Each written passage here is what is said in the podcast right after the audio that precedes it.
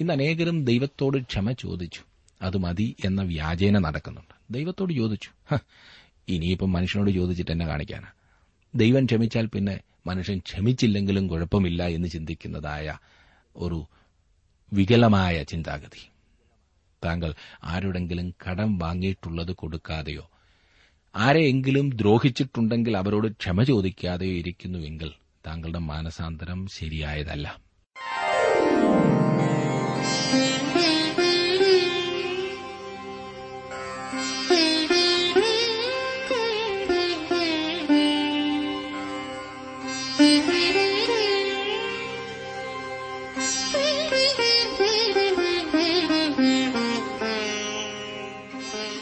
T W ആറിന്റെ വേദപഠന class ആരംഭിക്കുകയാണ്.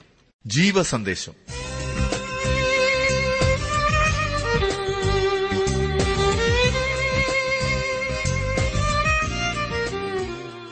ഇന്നത്തെ പാഠഭാഗം ലേവ്യ പുസ്തകം അഞ്ചാം അധ്യായം നാലാം വാക്യം മുതൽ പത്തൊൻപതാം വാക്യം വരെ. പ്രാർത്ഥനയോടെ നമുക്ക് ശ്രമിക്കാം സഹോദരൻ ജോർജ് ഫിലിപ്പ് ദൈവോദനം പഠിപ്പിക്കും. എല്ലാം കാണുന്നു ദൈവം. എല്ലാം കേൾക്കുന്നു ദൈവം. എല്ലാം അറിയുന്നു ദൈവം. എല്ലാം ഗ്രഹിക്കുന്നു ദൈവം. എല്ലാം കാണുന്നു ദൈവം. എല്ലാം കേൾക്കുന്നു ദൈവം. എല്ലാം അറിയുന്നു ദൈവം. എല്ലാം ഗ്രഹിക്കുന്നു ദൈവം.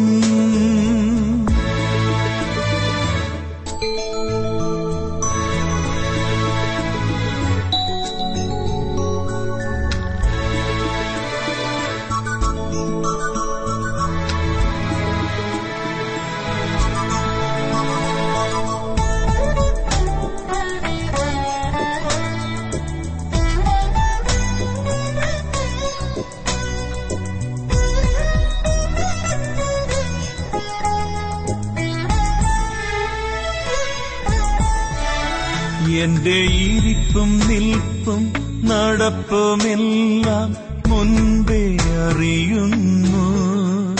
ദൈവമെല്ലാം കാണുന്നു. എന്റെ ഇരിപ്പും നിൽപ്പും നടപ്പുമെല്ലാം മുൻപേ അറിയുന്നു. ദൈവമെല്ലാം കാണുന്നു. എൻ മനസ്സിൻ വികാരങ്ങൾ എല്ലാം അറിയുന്നു. എൻ ഹൃദയം ശോധന ചെയ്യും ജ്ഞാനിയാം ദൈവം.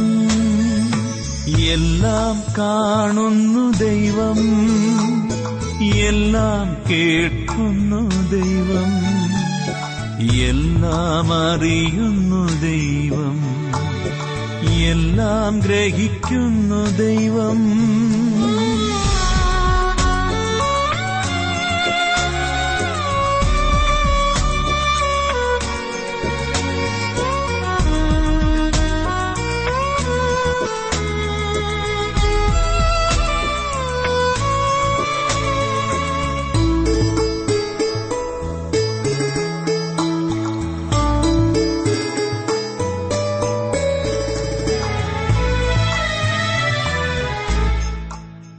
തന്റെ സീമകളില്ല സ്നേഹത്താ ക്ഷമിക്കുന്നു ദൈവം.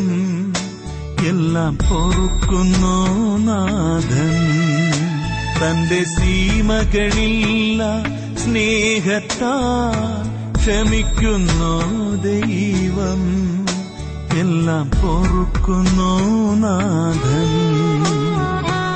എൻ ജീവിതം മുഴുവനും അറിയുന്നു ദൈവം. ഈ പരിജ്ഞാനം അത്ഭുതമേ എവിടെ ഞാൻ ഒളിക്കും? എല്ലാം കാണുന്നു ദൈവം എല്ലാം കേൾക്കുന്നു ദൈവം. എല്ലാം അറിയുന്നു ദൈവം. എല്ലാം ഗ്രഹിക്കുന്നു ദൈവം. എല്ലാം കാണുന്നു ദൈവം. എല്ലാം കേൾക്കുന്നു ദൈവം. എല്ലാം അറിയുന്നു ദൈവം. എല്ലാം ഗ്രഹിക്കുന്നു ദൈവം. യാഗങ്ങളിൽ ഒടുവിലത്തേതിനെക്കുറിച്ചാണ് നാം ഇന്നലെ ചിന്തിക്കുവാൻ ആരംഭിച്ചത്.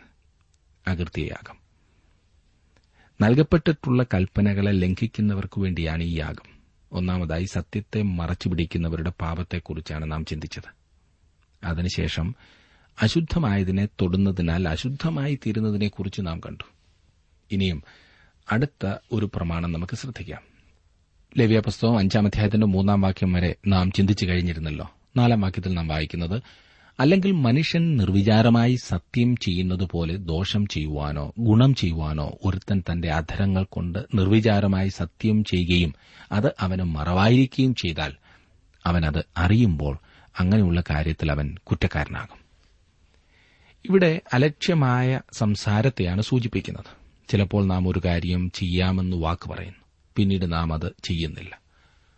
കർത്താവിനെ സേവിക്കാമെന്ന് നാം തീരുമാനമെടുക്കുന്നു. വളരെ കഠിനമായ കാര്യം പോലും എടുത്ത് തീരുമാനമനുസരിച്ച് ചെയ്യുവാൻ തയ്യാറാകുന്ന മനുഷ്യന്റെ ഉദാഹരണമാണ് ഇബ്താഹിൽ നമുക്ക് കാണുവാൻ കഴിയുന്നത്. അവൻ തന്റെ മകളെ യാഗം കഴിച്ചു. താൻ ക്രിസ്തുവിനെ തള്ളിപ്പറകയില്ലെന്ന് ശിമോൻ പത്രോ സധൈര്യം പ്രസ്താവിച്ചു. അവൻ പറഞ്ഞത് വളരെ ശക്തമായിട്ട് തന്നെയായിരുന്നു. അവൻ ആത്മാർത്ഥമായി തന്നെയാണ് പറഞ്ഞതും. അവന് വേണ്ടി മരിക്കുവാൻ പോലും തയ്യാറാണെന്ന് പറഞ്ഞു. ഇക്കാലത്തും തീരുമാനങ്ങളും പ്രതിജ്ഞകളും എടുക്കുന്ന പല ആളുകളെയും കാണുവാൻ സാധിക്കും. ഇല്ലേ? ഡിസംബർ മാസം മുപ്പത്തൊന്നാം തീയതി രാത്രി തീരുമാനമെടുക്കുവാൻ മാത്രം നാം കൂടി വരാറുണ്ട്. പക്ഷേ അവയിൽ എത്ര നാം നിവർത്തിക്കാറുണ്ട്. വാസ്തവത്തിൽ നമ്മുടെ പാട്ടുകളിൽ നാം സകലവും അവനു വേണ്ടി നൽകാമെന്നും അവനെ പൂർണമായി അനുസരിക്കാമെന്നും അവനുവേണ്ടി മരിക്കാൻ പോലും തയ്യാറാണെന്നും ഒക്കെ പ്രതിജ്ഞ ചെയ്യുന്നു. എന്താണ് നാം പാടുന്നതെന്ന് പോലും അറിയാതെയാണ് പലപ്പോഴും പാട്ടുകൾ പാടാറുള്ളതില്ലേ? മുറ്റും ഞാൻ തരുന്നിതാ ഭൂനിക്ഷേപം മുഴുവൻ. അഞ്ച് പൈസ കൊടുക്കില്ല. പക്ഷെ പാടുന്നതോ മുറ്റും ഞാൻ തരുന്നിതാ. നമ്മുടെ പ്രാർത്ഥനകൾക്ക് മറുപടി ലഭിക്കണമെന്ന് നാം ദൈവത്തോട് ആവശ്യപ്പെടുന്നത് പോലും അഗണ്യമായുള്ളതും മുൻവിധിയോടുകൂടിയുള്ളതുമായ സംസാരമാണെന്നത്രേ ഞാൻ കരുതുന്നത്. നമ്മുടെ പ്രാർത്ഥനകൾ അവന്റെ ഹിതവുമായി പൊരുത്തപ്പെട്ടിരിക്കണമെന്ന വസ്തുത നാം എല്ലാ ഇപ്പോഴും ഓർത്തിരിക്കേണ്ട കാര്യമാണ്. നാം എന്തെങ്കിലും അവന്റെ ഹിതപ്രകാരം ചോദിച്ചാൽ അവൻ നമ്മുടെ പ്രാർത്ഥന കേൾക്കും. ദൈവത്തോട് നമുക്ക് എന്തെങ്കിലുമൊക്കെ ആവശ്യപ്പെടാമെന്ന ആശയം എവിടെ നിന്നാണ് നമുക്ക് ലഭിച്ചത്? അങ്ങനെയുള്ള കാര്യത്തിൽ അവൻ കുറ്റക്കാരനാകും. ഇത് ആദ്യം പറഞ്ഞിരിക്കുന്ന നാല് കാര്യങ്ങളെയാണ് സൂചിപ്പിക്കുന്നത്. അങ്ങനെയുള്ള കാര്യത്തിൽ അവൻ കുറ്റക്കാരനാകുമെന്ന്. അഞ്ചും ആറും വാക്യങ്ങൾ നമുക്കിനിയും നോക്കാം. ആ വക കാര്യത്തിൽ അവൻ കുറ്റക്കാരനാകുമ്പോൾ താൻ പാപം ചെയ്തു എന്ന് അവൻ ഏറ്റുപറയണം. താൻ ചെയ്ത പാപം നിമിത്തം അവൻ യഹോവയ്ക്ക് അകൃത്യയാഗമായി ചെമ്മരിയാട്ടിൻകുട്ടിയോ കോലാട്ടിൻകുട്ടിയോ ആയ ഒരു പെണ്ണാട്ടിനെ പാപയാഗമായി കൊണ്ടുവരണം. പുരോഹിതൻ അവനുവേണ്ടി അവന്റെ പാപം നിമിത്തം പ്രായച്ചിത്തം കഴിക്കണം. പാപം ഏറ്റുപറയണമെന്നുള്ള ആദ്യത്തെ കൽപ്പനയാണിത്. മറ്റ് യാഗങ്ങൾ കുറ്റത്തിന്റെ പരസ്യമായ സമ്മതത്തെയാണ് സൂചിപ്പിക്കുന്നത്. ഇത് രഹസ്യപാപത്തെ സംബന്ധിച്ചുള്ളതാണ്. ദൈവത്തിനും മനുഷ്യനും എതിരെയുള്ള പാപമാണെങ്കിലും അവ രഹസ്യപാപങ്ങളായിരുന്നു യോശുവയുടെ പുസ്തകം ഏഴാം അധ്യായത്തിൽ ആഖാൻ സ്വർണവും വസ്ത്രങ്ങളും കൈക്കലാക്കി ഒളിച്ചുവെച്ചപ്പോൾ ആ അകൃത്യം പരസ്യമായി കൈകാര്യം ചെയ്യേണ്ട ഒന്നായിരുന്നു എന്ന കാര്യം നിങ്ങൾ ഓർമ്മിക്കുന്നുവല്ലോ? കാരണം അത് അപ്രകാരമുള്ള ഒരു പാപമായിരുന്നു. മറ്റ് യാഗങ്ങളിൽ തലയിൽ കൈവെക്കുന്നത് പാപം സമ്മതിക്കുന്നതിന്റെ തെളിവായിരുന്നു. പാപം സമ്മതിക്കുന്നതിന്റെ തെളിവ്. ഇവിടെ പാപം ഏറ്റുപറച്ചിലാണ് ഒന്നാമത് നടക്കേണ്ടത് പിന്നീട് യാഗം. സൗരഭ്യവാസനയായിരുന്ന യാഗങ്ങളിൽ ഏറ്റുപറയുന്നതിന് ചിന്തിക്കുന്നതിനു മുൻപേ യാഗം നടക്കുന്നു. ഇവിടെ നേരെ മറിച്ചാണ്. ഗിരിപ്രഭാഷണത്തിൽ നമ്മുടെ കർത്താവ് ഉദ്ദേശിച്ചത് ഇത് ആണെന്നത്ര ഞാൻ ചിന്തിക്കുന്നത്. ആകയാൽ നിന്റെ വഴിപാട് യാഗപീഠത്തിങ്കൽ കൊണ്ടുവരുമ്പോൾ സഹോദരന് നിന്റെ നേരെ വല്ലതും ഉണ്ടെന്ന് അവിടെ വെച്ച് ഓർമ്മ വന്നാൽ നിന്റെ വഴിപാട് അവിടെ യാഗപീഠത്തിന്റെ മുൻപിൽ വെച്ചേച്ച് ഒന്നാമത് ചെന്ന് സഹോദരനോട് നിരന്നുകൊള്ളുക. പിന്നെ വന്ന് നിന്റെ വഴിപാട് കഴിക്കുക മത്തായുടെ സുവിശേഷം അഞ്ചാം അധ്യായത്തിന്റെ ഇരുപത്തിമൂന്നും ഇരുപത്തിനാലും വാക്യങ്ങളാണ് ഞാൻ വായിച്ചത്. ഇന്ന് ഒരു വിശ്വാസി വ്യക്തിപരമായ രീതിയിൽ ദൈവത്തോട് പാപം ഏറ്റുപറയേണ്ടതാണ്. എന്നാൽ മുറിവേൽക്കപ്പെട്ട പാർട്ടിക്ക് നഷ്ടം വന്ന ആളിന് അവൻ നഷ്ടപരിഹാരം നൽകേണ്ടതാണ്. ഇന്ന് അനേകരും ദൈവത്തോട് ക്ഷമ ചോദിച്ചു. അത് മതി എന്ന വ്യാജേന നടക്കുന്നുണ്ട്. ദൈവത്തോട് ചോദിച്ചു. ഇനിയിപ്പം മനുഷ്യനോട് ചോദിച്ചിട്ട് എന്നെ കാണിക്കാനാ? ദൈവം ക്ഷമിച്ചാൽ പിന്നെ മനുഷ്യൻ ക്ഷമിച്ചില്ലെങ്കിലും കുഴപ്പമില്ല എന്ന് ചിന്തിക്കുന്നതായ ഒരു വികലമായ ചിന്താഗതി. താങ്കൾ ആരോടെങ്കിലും കടം വാങ്ങിയിട്ടുള്ളത് കൊടുക്കാതെയോ ആരെയെങ്കിലും ദ്രോഹിച്ചിട്ടുണ്ടെങ്കിൽ അവരോട് ക്ഷമ ചോദിക്കാതെയോ ഇരിക്കുന്നുവെങ്കിൽ താങ്കളുടെ മാനസാന്തരം ശരിയായതല്ല. ആകുന്ന കാലത്ത് ആവശ്യം പോലെ അരുതാത്തവ ചെയ്തിട്ട് ഇന്ന് ദൈവത്തോട് ക്ഷമ ചോദിച്ചു എന്ന് പറഞ്ഞ് രക്ഷപ്പെടുവാൻ തുനിയരുത്. മനുഷ്യൻ ക്ഷമിക്കില്ല പിന്നല്ലേ ദൈവം. നിരപ്പ് വരുത്താവുന്നിടത്തെല്ലാം നിരപ്പ് വരുത്തണം. ചില രംഗങ്ങളിൽ അത് ചെയ്യുക അസാധ്യമായിരിക്കും. ഉദാഹരണത്തിന് താങ്കൾ ഉപദ്രവിച്ചൊരു വ്യക്തി ജീവിച്ചിരിക്കുന്നുണ്ടാകില്ല. പിന്നെ അയാളോട് ക്ഷമ ചോദിക്കുക അസാധ്യമാണ്. അതിനുവേണ്ടി കഷ്ടപ്പെട്ടിട്ട് കാര്യമില്ല. ആരുടെയെങ്കിലും മോഷ്ടിച്ചിട്ടുണ്ടെങ്കിൽ അഭിമാനം നോക്കേണ്ട കാര്യമില്ല മടക്കി കൊടുക്കുക. കൈക്കൂലി വാങ്ങിയും മറ്റ് അന്യായമായും സമ്പാദിച്ചത് മുഴുവൻ തിരികെ നൽകുവാൻ തയ്യാറാണോ? സക്കായിയുടെ മാനസാന്തരത്തെക്കുറിച്ച് നാം പഠിച്ചു തോർക്കുന്നുണ്ടല്ലോ ഈ വിഷയത്തിൽ മുടന്തൻ ന്യായങ്ങൾ നിരത്തേണ്ടതില്ല. ഏതെങ്കിലും ഉപദേശം ഞാൻ നൽകണമെന്നുണ്ടെങ്കിൽ തീർച്ചയായും വ്യക്തിപരമായി അത് ചെയ്യുവാൻ ഞാൻ തയ്യാറാണ്. എനിക്ക് എഴുതുക താങ്കൾ. താങ്കൾ നിമിത്തം മുറിവേറ്റിട്ടുള്ളവരുമായി നിരപ്പ് പ്രാപിക്കാതെ ദൈവവുമായി നിരപ്പ് പ്രാപിച്ച് വിജയോത്സവമായ ഒരു ക്രിസ്ത്യ ജീവിതം നയിക്കുക താങ്കളാൽ സാധ്യമല്ല. ബുദ്ധിമുട്ടിക്കുവാൻ പറയുന്നതല്ല. എപ്പോഴും അത് കുത്തിക്കൊണ്ടിരിക്കും കുറ്റപ്പെടുത്തിക്കൊണ്ടിരിക്കും. ഈ കാര്യത്തിൽ താങ്കൾക്ക് ആരോടെങ്കിലും സംസാരിക്കണമെന്നുണ്ടെങ്കിൽ ഒരുപക്ഷെ അഭിമാനം അനുവദിക്കുന്നില്ലായിരിക്കും. ഒരുപക്ഷെ ആളിന്റെ അടുത്ത് എന്നാൽ ആൾ താങ്കളെ ഉപദ്രവിച്ചെന്ന് വന്നേക്കാം. കൈകൊണ്ട് ഉപദ്രവിച്ചില്ലെങ്കിൽ വാക്കുകൾ കൊണ്ടെങ്കിലും കുത്തിയെന്ന് വന്നേക്കാം. ഇതൊക്കെ വാസ്തവമാണ്. പക്ഷെ എന്തു ചെയ്യാം? താങ്കളുടെ ഭാഗം ആത്മാർത്ഥതയോടെ നിർവഹിച്ചേ മതിയാകൂ. ആ ആളിന്റെ അടുത്തേക്ക് ചെല്ലുക. കൊടുക്കാനുള്ളത് തിരികെ കൊടുക്കുക. ഒരുപക്ഷെ താങ്കൾ അങ്ങനെ കൊടുത്താൽ താങ്കൾക്കുള്ളതെല്ലാം നഷ്ടപ്പെടുത്തേണ്ടി വന്നേക്കാം. പോട്ടെ ഒന്നുമില്ലായ്മയിൽ നിന്ന് വീണ്ടും ആരംഭിക്കൂ. ദൈവം താങ്കളെ അനുഗ്രഹിക്കും സമൃദ്ധിയായിട്ട് അനുഗ്രഹിക്കും. അങ്ങനെ അനുഗ്രഹിക്കപ്പെട്ട അനേകരെ എനിക്കറിയാം. അകൃത്യയാഗം എന്നാൽ കുറ്റത്തിനുള്ള യാഗം എന്നാണ് അർത്ഥം. കുറ്റത്തിനുള്ള യാഗം. എല്ലാ പാപവും പാപ സ്വഭാവത്തിൽ നിന്ന് ഉടലെടുക്കുന്നതിനാൽ ഇതും ഒരു പാപയാഗമായിരുന്നു.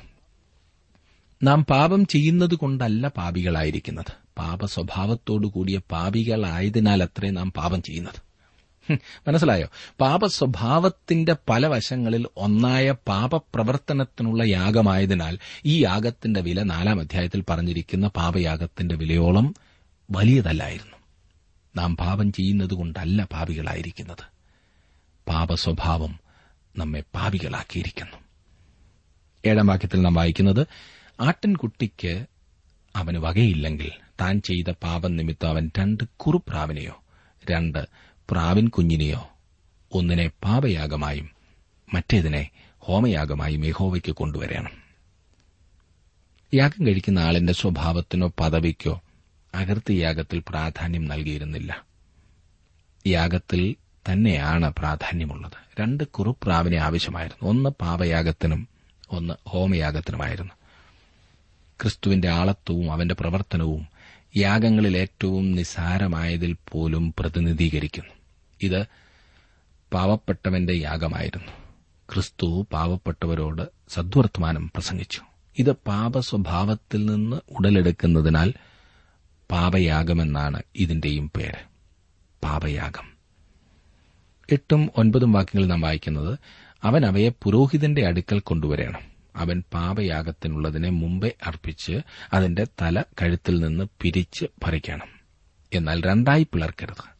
അവൻ പാപയാഗത്തിന്റെ രക്തം കുറെ യാഗപീഠത്തിന്റെ പാർശ്വത്തിൽ തളിക്കണം. ശേഷം രക്തം യാഗപീഠത്തിന്റെ ചുവട്ടിൽ പിഴിഞ്ഞുകളയണം ഇത് പാപയാഗം. പക്ഷിയുടെ തല ഉടലിൽ നിന്നും വേർപെടുത്തിയില്ലെങ്കിൽ തന്നെയും രക്തം ചുരിയേണ്ടതായിരുന്നു.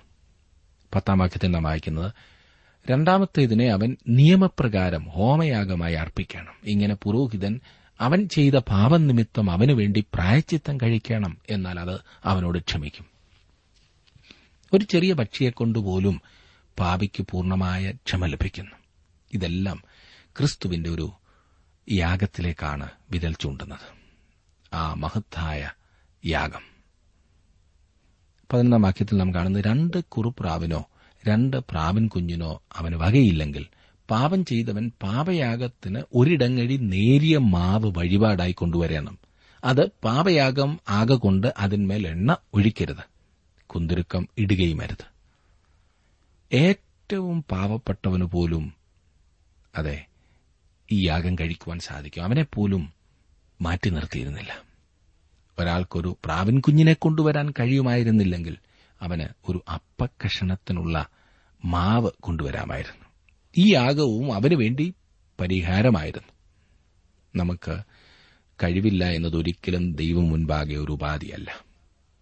നമുക്കുള്ള കഴിവാണ് ദൈവം ആവശ്യപ്പെടുന്നത്. അതെ അവൻ ചോദിക്കുന്നത് നിന്നെ ഏൽപ്പിച്ച ഒരു താലന്ത് നിന്നെ ഏൽപ്പിച്ച രണ്ട് താലന്ത് ഇല്ലാത്തത് അവൻ നമ്മിൽ നിന്നും ഒരിക്കലും ഡിമാൻഡ് ചെയ്യുന്നില്ല. അവൻ ആവശ്യപ്പെടുന്നത് നമുക്ക് നൽകിയിരിക്കുന്നത് മാത്രമാണ്. അത് നാം ആത്മാർത്ഥതയോടെ അവന്റെ സന്നിധിയിൽ അർപ്പിക്കേണ്ടതുണ്ട്. പന്ത്രണ്ടും പതിമൂന്നും വാക്യങ്ങളിൽ നാം വായിക്കുന്നത് അവൻ അത് പുരോഹിതന്റെ അടുക്കൽ കൊണ്ടുവരണം പുരോഹിതൻ നിവേദ്യമായി അതിൽ നിന്ന് കൈ തിരിച്ചെടുത്ത് യാഗപീഠത്തിന്മേൽ യഹോവയ്ക്കുള്ള ദഹനയാഗങ്ങളെപ്പോലെ ദഹിപ്പിക്കണം. ഇത് പാപയാഗം. ഇങ്ങനെ പുരോഹിതൻ ആ വക കാര്യത്തിൽ അവൻ ചെയ്ത പാപം നിമിത്തം അവനുവേണ്ടി പ്രായച്ചിത്തം കഴിക്കണം. എന്നാൽ അത് അവനോട് ക്ഷമിക്കും. ശേഷിപ്പുള്ളത് ഭോജനയാഗം പോലെ പുരോഹിതൻ ഇരിക്കണം.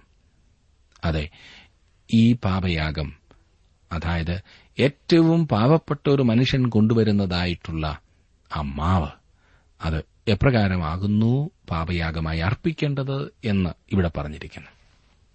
പതിനാല് മുതലുള്ള വാക്യങ്ങൾ നോക്കിക്കാട്ട് പതിനാറ് വരെ ഞാൻ വായിക്കാം. യഹോവ പിന്നെയും മോശയോട് അരളി ചെയ്തതെന്തെന്നാൽ ആരെങ്കിലും യഹോവയുടെ വിശുദ്ധ വസ്തുക്കളെ സംബന്ധിച്ച് അബദ്ധവശാൽ അതിക്രമം ചെയ്തു പിഴച്ച് എങ്കിൽ അവൻ തന്റെ അകൃത്യത്തിന് വിശുദ്ധ മന്ദിരത്തിലെ തൂക്കപ്രകാരം നീ മതിക്കുന്ന വിലക്കുള്ളതായി ഊനമില്ലാത്തൊരു ആട്ടുകൊറ്റനെ അകൃത്യയാഗമായി ഹോവയ്ക്ക് കൊണ്ടുവരണം. വിശുദ്ധ വസ്തുക്കളെ സംബന്ധിച്ച് താൻ പിഴച്ചതിന് പകരം മുതലും അതിനോട് അഞ്ചിലൊന്ന് കൂട്ടിയും അവൻ പുരോഹിതന് കൊടുക്കണം. പുരോഹിതൻ അകൃത്യയാഗത്തിനുള്ള ആട്ടുകൊറ്റനെ കൊണ്ട് അവനു വേണ്ടി പ്രായച്ചിത്തം കഴിക്കണം. എന്നാൽ അത് അവനോട് ക്ഷമിക്കും. ദൈവത്തിന്റെയും മനുഷ്യന്റെയും അവകാശങ്ങളുടെ മേൽ ആക്രമണം ഉണ്ടായിരിക്കുന്നു എന്നാണ് ഈ അകൃത്യയാഗങ്ങൾ വെളിവാക്കുന്നത്. മറ്റുള്ളവർക്ക് നഷ്ടമുണ്ടായിട്ടുണ്ടെങ്കിൽ അതിന് പകരം കൊടുക്കേണ്ടതാണ്. മുതലും അഞ്ചിലൊന്ന് കൂടുതലും തിരിച്ചു കൊടുക്കണം. കർത്താവെ എന്റെ വസ്തുവകയിൽ പാതി ഞാൻ ദരിദ്രർക്ക് കൊടുക്കുന്നുണ്ട്. വല്ലതും ചതിവായി വാങ്ങിയിട്ടുണ്ടെങ്കിൽ നാല് മടങ്ങ് മടക്കി കൊടുക്കുന്നു എന്ന് സക്കായി കർത്താവിനോട് പറഞ്ഞപ്പോൾ ഇതായിരുന്നിരിക്കാം അവന്റെ മനസ്സിലുണ്ടായിരുന്ന ചിന്ത. യാഗങ്ങളിലും അതായത് ദശാംശങ്ങളിലും വഴിപാടിലും ദൈവത്തെ കൊള്ളയടിക്കുന്നത് അറിവില്ലായ്മയോടെ ചെയ്യുന്ന ഏറ്റവും വലിയ തെറ്റാണ്. മലാക്കിയുടെ പുസ്തകത്തിൽ നാം ഇപ്രകാരം വായിക്കുന്നു. മനുഷ്യന് ദൈവത്തെ തോൽപ്പിക്കാമോ? എങ്കിലും നിങ്ങൾ എന്നെ തോൽപ്പിക്കുന്നു. എന്നാൽ നിങ്ങൾ ഏതിൽ ഞങ്ങൾ നിന്നെ തോൽപ്പിക്കുന്നു എന്ന് ചോദിക്കുന്നു? ദശാംശത്തിലും വഴിപാടിലും തന്നെ. നിങ്ങൾ ഈ ജാതി മുഴുവനും തന്നെ എന്നെ തോൽപ്പിക്കുന്നതുകൊണ്ട് നിങ്ങൾ ശാപഗ്രസ്തരാകുന്നു. ദശാംശം മുഴുവനും ദൈവത്തിന് കൊടുത്താൽ സ്ഥലം പോരാതെ വരുവോളവും അനുഗ്രഹങ്ങൾ ദൈവം അവർക്ക് വാഗ്ദാനം ചെയ്യും നേർന്നിട്ട് കഴിക്കാതെ ഇരിക്കുന്നതിനേക്കാൾ നേരാതെ ഇരിക്കുന്നത് നല്ലതെന്ന് സഭാപ്രസംഗി അഞ്ചാം അധ്യായത്തിന്റെ അഞ്ചാം വാക്യത്തിൽ മുന്നറിയിപ്പ് നൽകിയിരിക്കുന്നു. ഇപ്രകാരമുള്ള അവഗണനയ്ക്ക് ദൈവത്തോടുള്ള അകൃത്യത്തിന് അതിനുവേണ്ടിയിട്ടുള്ള യാഗം വിലയേറിയതായിരിക്കണം. അത് ഒരു ആട്ടുകൊറ്റനായിരിക്കണം. വിലയേറിയ ക്രിസ്തുവിനെയാണിത് ചൂണ്ടിക്കാണിക്കുന്നത്. ക്രിസ്തു എന്ന നിർദോഷവും നിഷ്കളങ്കവുമായ കുഞ്ഞാടിന്റെ വിലയേറിയ രക്തം കൊണ്ടത്രേ എന്ന് പത്രോസ് എഴുതിയപ്പോൾ തന്റെ ഒന്നാം ലേഖനം ഒന്നാം അധ്യായത്തിന്റെ പത്തൊൻപതാം വാക്യത്തിൽ പറഞ്ഞിരിക്കുന്നു. അറിവില്ലാതെ പ്രവർത്തിച്ച അകൃത്യങ്ങൾക്ക് യാഗം മുഖാന്തരം പാപിക്കും മോചനം ലഭിക്കുന്നു. അഞ്ചാം അധ്യായത്തിന്റെ പതിനേഴ് മുതലുള്ള വാക്യങ്ങൾ കൂടി ഇനി ഒന്ന് നോക്കിക്കാട്ടെ. ചെയ്യരുതെന്ന് യഹോവ കൽപ്പിച്ചിട്ടുള്ള വല്ല കാര്യത്തിലും ആരെങ്കിലും പിഴച്ചിട്ട് അവൻ അറിയാതിരുന്നാലും കുറ്റക്കാരനാകുന്നു.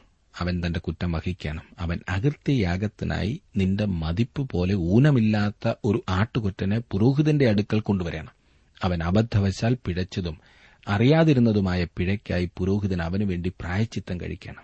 എന്നാൽ അത് അവനോട് ക്ഷമിക്കും. ഇത് അകൃത്യയാകും. അവൻ യഹോവയോട് അകൃത്യം ചെയ്തുവല്ലോ. അറിയാതെ ഏതെങ്കിലും ദൈവകൽപ്പന ലംഘിക്കുന്നതിനെ സംബന്ധിച്ചുള്ളതാണ് ഈ വാക്യങ്ങൾ. നിയമം അറിഞ്ഞിരുന്നില്ല എന്നത് ഒരു ഒഴികഴിവല്ല ന്യായമല്ല. ലോക നിയമങ്ങളിലും ഇത് വാസ്തവമാണില്ലേ? അറിവില്ലായ്മ എന്ന് പറഞ്ഞ് രക്ഷപ്പെടുവാൻ ആർക്കും സാധിക്കില്ല. കൽപ്പനയെക്കുറിച്ച് അറിവില്ലെങ്കിലും ലംഘിക്കുന്നവനും കുറ്റക്കാരനും ശിക്ഷാർഹനുമാണ്.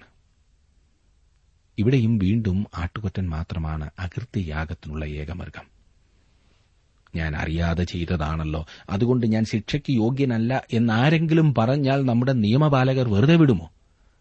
എന്നാൽ ദൈവത്തിന്റെ സന്നിധിയിൽ വരുമ്പോൾ അറിയാതെ ചെയ്തു എന്ന് പറയുന്നവർക്ക് വേണ്ടിയാണ് ഈ യാഗങ്ങൾ നിയമിച്ചിരിക്കുന്നത്. അതേ സുഹൃത്തെ ഒരുപക്ഷെ താങ്കൾ പറഞ്ഞെന്ന് വന്നേക്കാം അയ്യോ എനിക്കതൊന്നും മനസ്സിലായില്ല. അന്ന് അതിനോട് ഞാൻ വേണ്ട വിധത്തിൽ പ്രതികരിക്കാതിരുന്നത് എനിക്ക് മനസ്സിലാകാഞ്ഞതുകൊണ്ടാണ് മറക്കരുത് അതൊരിക്കലും ഒരു ഒഴികഴിവല്ല. ക്രൂരമായി തോന്നാം എന്നാൽ ഒരു തീരുമാനം എടുക്കേണ്ട സാഹചര്യത്തിൽ അത് എടുക്കാതിരിക്കുന്നത് ഏറ്റവും വലിയ തെറ്റാണ്. നമ്മുടെ സകല പാപങ്ങൾക്കു വേണ്ടി ക്രിസ്തു യാഗമായതിനാൽ അവന്റെ അടുത്തേക്ക് കടന്നു വരുന്നവർക്ക് രക്ഷപ്പെടുവാൻ ദൈവം വഴിയൊരുക്കി. ക്രിസ്തുവിനെ അംഗീകരിക്കുകയും അവനാൽ ശുദ്ധീകരണം പ്രാപിക്കുകയുമാണ് വേണ്ടത്. ലബിയ പുസ്തകം ഏഴാം അധ്യായത്തിന്റെ ഒന്നു മുതൽ പത്ത് വരെയുള്ള വാക്യങ്ങളിൽ അകൃത്യയാഗത്തിന്റെ പ്രമാണത്തെക്കുറിച്ചിട്ട് പറഞ്ഞിട്ടുണ്ട്. അതിനെക്കുറിച്ച് ഏഴാം അധ്യായം പഠിക്കുമ്പോൾ നമുക്ക് കൂടുതലായി ചിന്തിക്കാവുന്നത് അത്രേ എന്നാൽ ഇന്ന് നമുക്ക് നമ്മെ തന്നെ ഒന്ന് സ്വയപരിശോധന ചെയ്യുവാൻ കഴിയണം. ദൈവത്തെ ആരാധിക്കുവാൻ ദൈവാലയത്തിലേക്ക് നാം പോകുന്നതിനു മുൻപ് നാം നമ്മോട് തന്നെ ചോദിക്കണം എനിക്ക് ആരോടെങ്കിലും ഏതെങ്കിലും വിധത്തിലുള്ള വിദ്വേഷമുണ്ടോ? ആർക്കെങ്കിലും എന്നോട് ഭാരമുണ്ടോ? ആർക്കെങ്കിലും എന്നോട് കയ്പുണ്ടോ? വിരോധമുണ്ടോ? പിണക്കമുണ്ടോ? നാം അങ്ങനെയുണ്ട് എന്ന് അറിഞ്ഞിട്ടും ദൈവാലയത്തിൽ ആരാധനയ്ക്കായി പോകുന്നുവെങ്കിൽ തീർച്ചയായിട്ടും ആ ആരാധന ദൈവത്തിന് അംഗീകരിക്കാവുന്നതല്ല. ദൈവത്തിന്റെ വചനം പറയുന്നത് മറഞ്ഞിരിക്കുന്നതായ പാപങ്ങളെ നാം ദൈവസന്നിധിയിൽ ഏറ്റുപറയണം എന്നത്രേ. ഒരുപക്ഷെ അത് നാം നാളുകളായി മറച്ചുകൊണ്ട് നടക്കുന്നതാകും. എന്നാൽ അതിനെ ദൈവസന്നിധിയിൽ ഏറ്റുപറയാത്തിടത്തോളം കാലം ദൈവസന്നിധിയിൽ ആരാധിക്കുവാനുള്ള പ്രാഗൽഭ്യം നമുക്കുണ്ടാകില്ല. തന്റെ ജനത്തെ ഒരു വലിയ സത്യത്തിലേക്ക് നയിക്കുമ്പോൾ ദൈവം ഈ യാഗങ്ങളെക്കുറിച്ചുള്ള വിശദീകരണം നൽകുന്നു. ഈ യാഗങ്ങൾ ഓരോന്നും കർത്താവായ യേശു ക്രിസ്തുവിന്റെ ക്രൂശിലെ ആ മഹത്തായ പ്രവർത്തനത്തെ ആ യാഗത്തെ ചൂണ്ടിക്കാണിക്കുന്നതാണ്. അതുകൊണ്ട് എന്നെ ശ്രദ്ധിക്കുന്ന പ്രിയ സഹോദര പ്രിയ സഹോദരി താങ്കളുടെ ജീവിതത്തിൽ വാസ്തവമായി മറ്റുള്ളവരുമായിട്ടുള്ള ബന്ധം എങ്ങനെയുണ്ട്? നാം അതിനെ പൊതിഞ്ഞുവെച്ച് രക്ഷപ്പെടുവാനുള്ള ശ്രമമാണ്? മറ്റുള്ളവരോടുള്ള സ്നേഹം മറ്റുള്ളവരോടുള്ള ആദരവ് മറ്റുള്ളവരോടുള്ള താൽപര്യം. പാപത്തെ മറച്ചു വെക്കുവാൻ ഒരിക്കലും ശ്രമിക്കരുത്. മൂടിവെക്കുവാൻ ഒരിക്കലും ശ്രമിക്കരുത്. ദൈവകരങ്ങളിലേക്ക് സമർപ്പിക്കില്ലേ? അവൻ തകളെ അനുഗ്രഹിക്കും.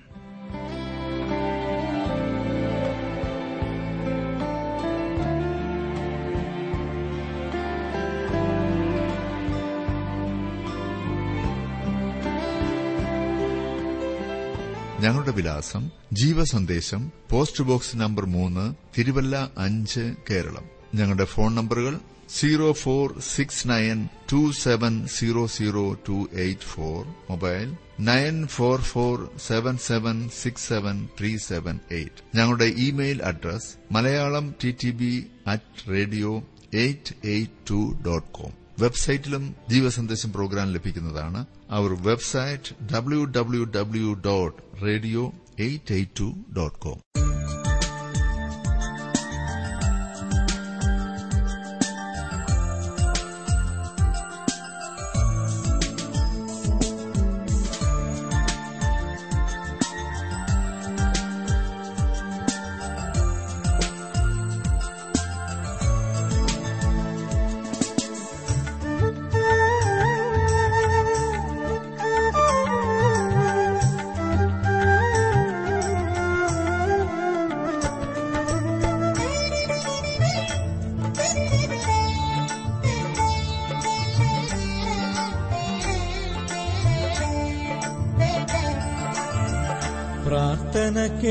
കേൾക്കണമേ കർത്താവേയൻ യാചന നൽകണമേ. കർത്താവേയൻ യാചന നൽകണമേ. പ്രാർത്ഥന കേൾക്കണമേ കർത്താവേയൻ യാചന നൽകണമേ. കർത്താവേയൻ യാചന നൽകണമേ.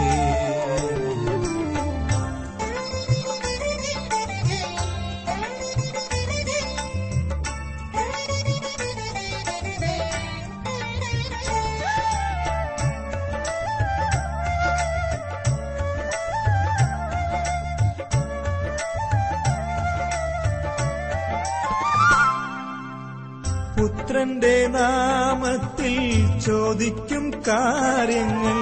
പുത്രന്റെ നാമത്തിൽ ചോദിക്കും കാര്യങ്ങൾ.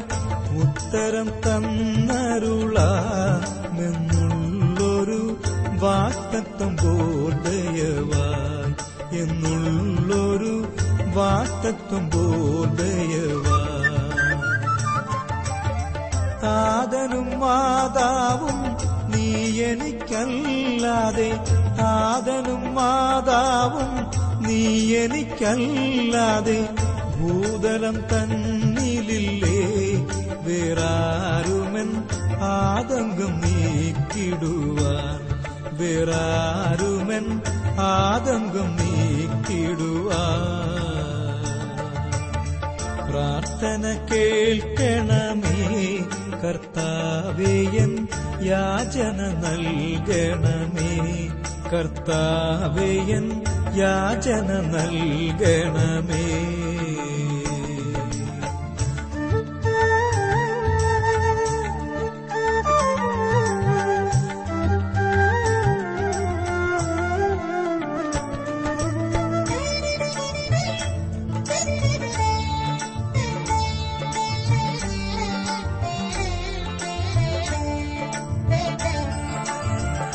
നിത്യതയിൽ നിന്നുള്ള അത്യന്ത സ്നേഹത്താൽ നിത്യതയിൽ നിന്നുള്ള അത്യന്ത സ്നേഹത്താൽ ശത്രുതയെ അകത്തി എനിക്കു നീ പുത്രത്വം തന്നതിനാൽ എനിക്കു നീ പുത്രത്വം തന്നതിനാൽ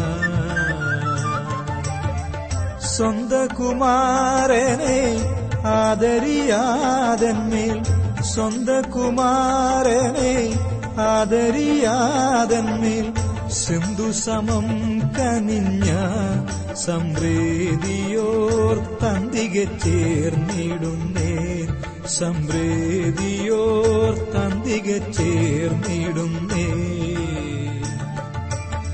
പ്രാർത്ഥന കേൾക്കണമേ കർത്താവേയൻ യാചന നൽകണമേ. കർത്താവേയൻ യാചന നൽകണമേ.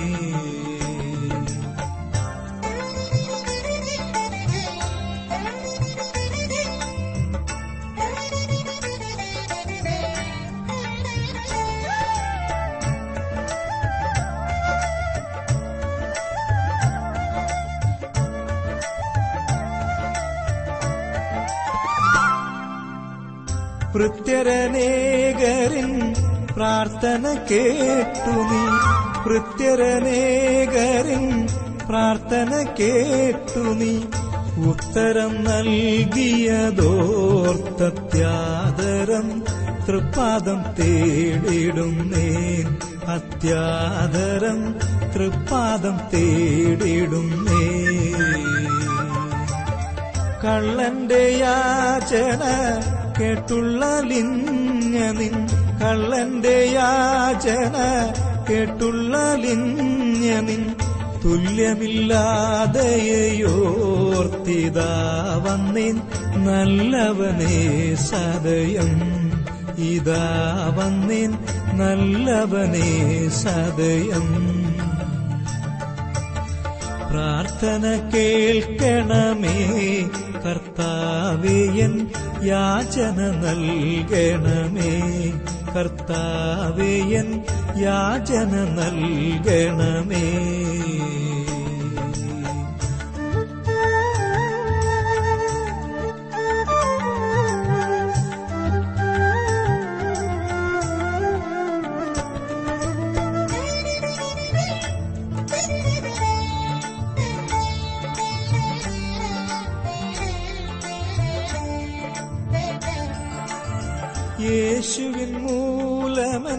യാചന നൽകുമേ.